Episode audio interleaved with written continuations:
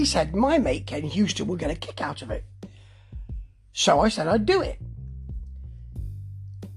And it's something you can't even be charged for.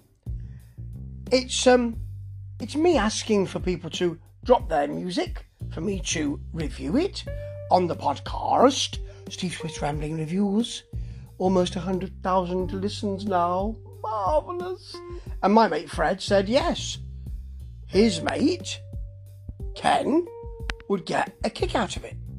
So there is a track called The One, which is the, the one he um, he pushed me towards. And let's have a listen. Sound only, no video. Nothing wrong with that. Let's see what it's like. What this is, is a nice, simple rock riff with a nice, almost hair metal feel to it. It's got a simplicity, which is part of an accessibility.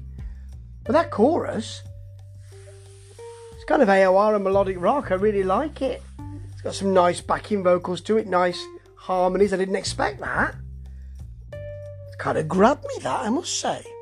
And that guitar solo is not really what you'd expect either. It's modulated, it's kept back, it's melodic. It's it doesn't it doesn't spit all over the place or say, look at me, turning around in a circle and running from one side of the, of the stage to the other. What it says is, this fits the song. This is um a track of differences for me within a rock genre, of course.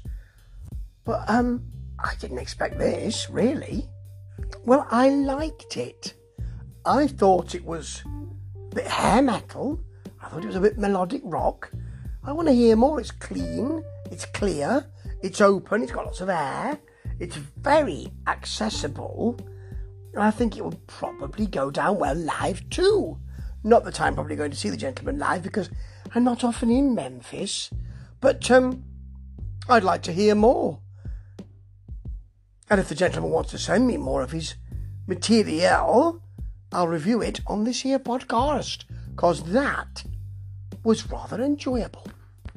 Ta ta.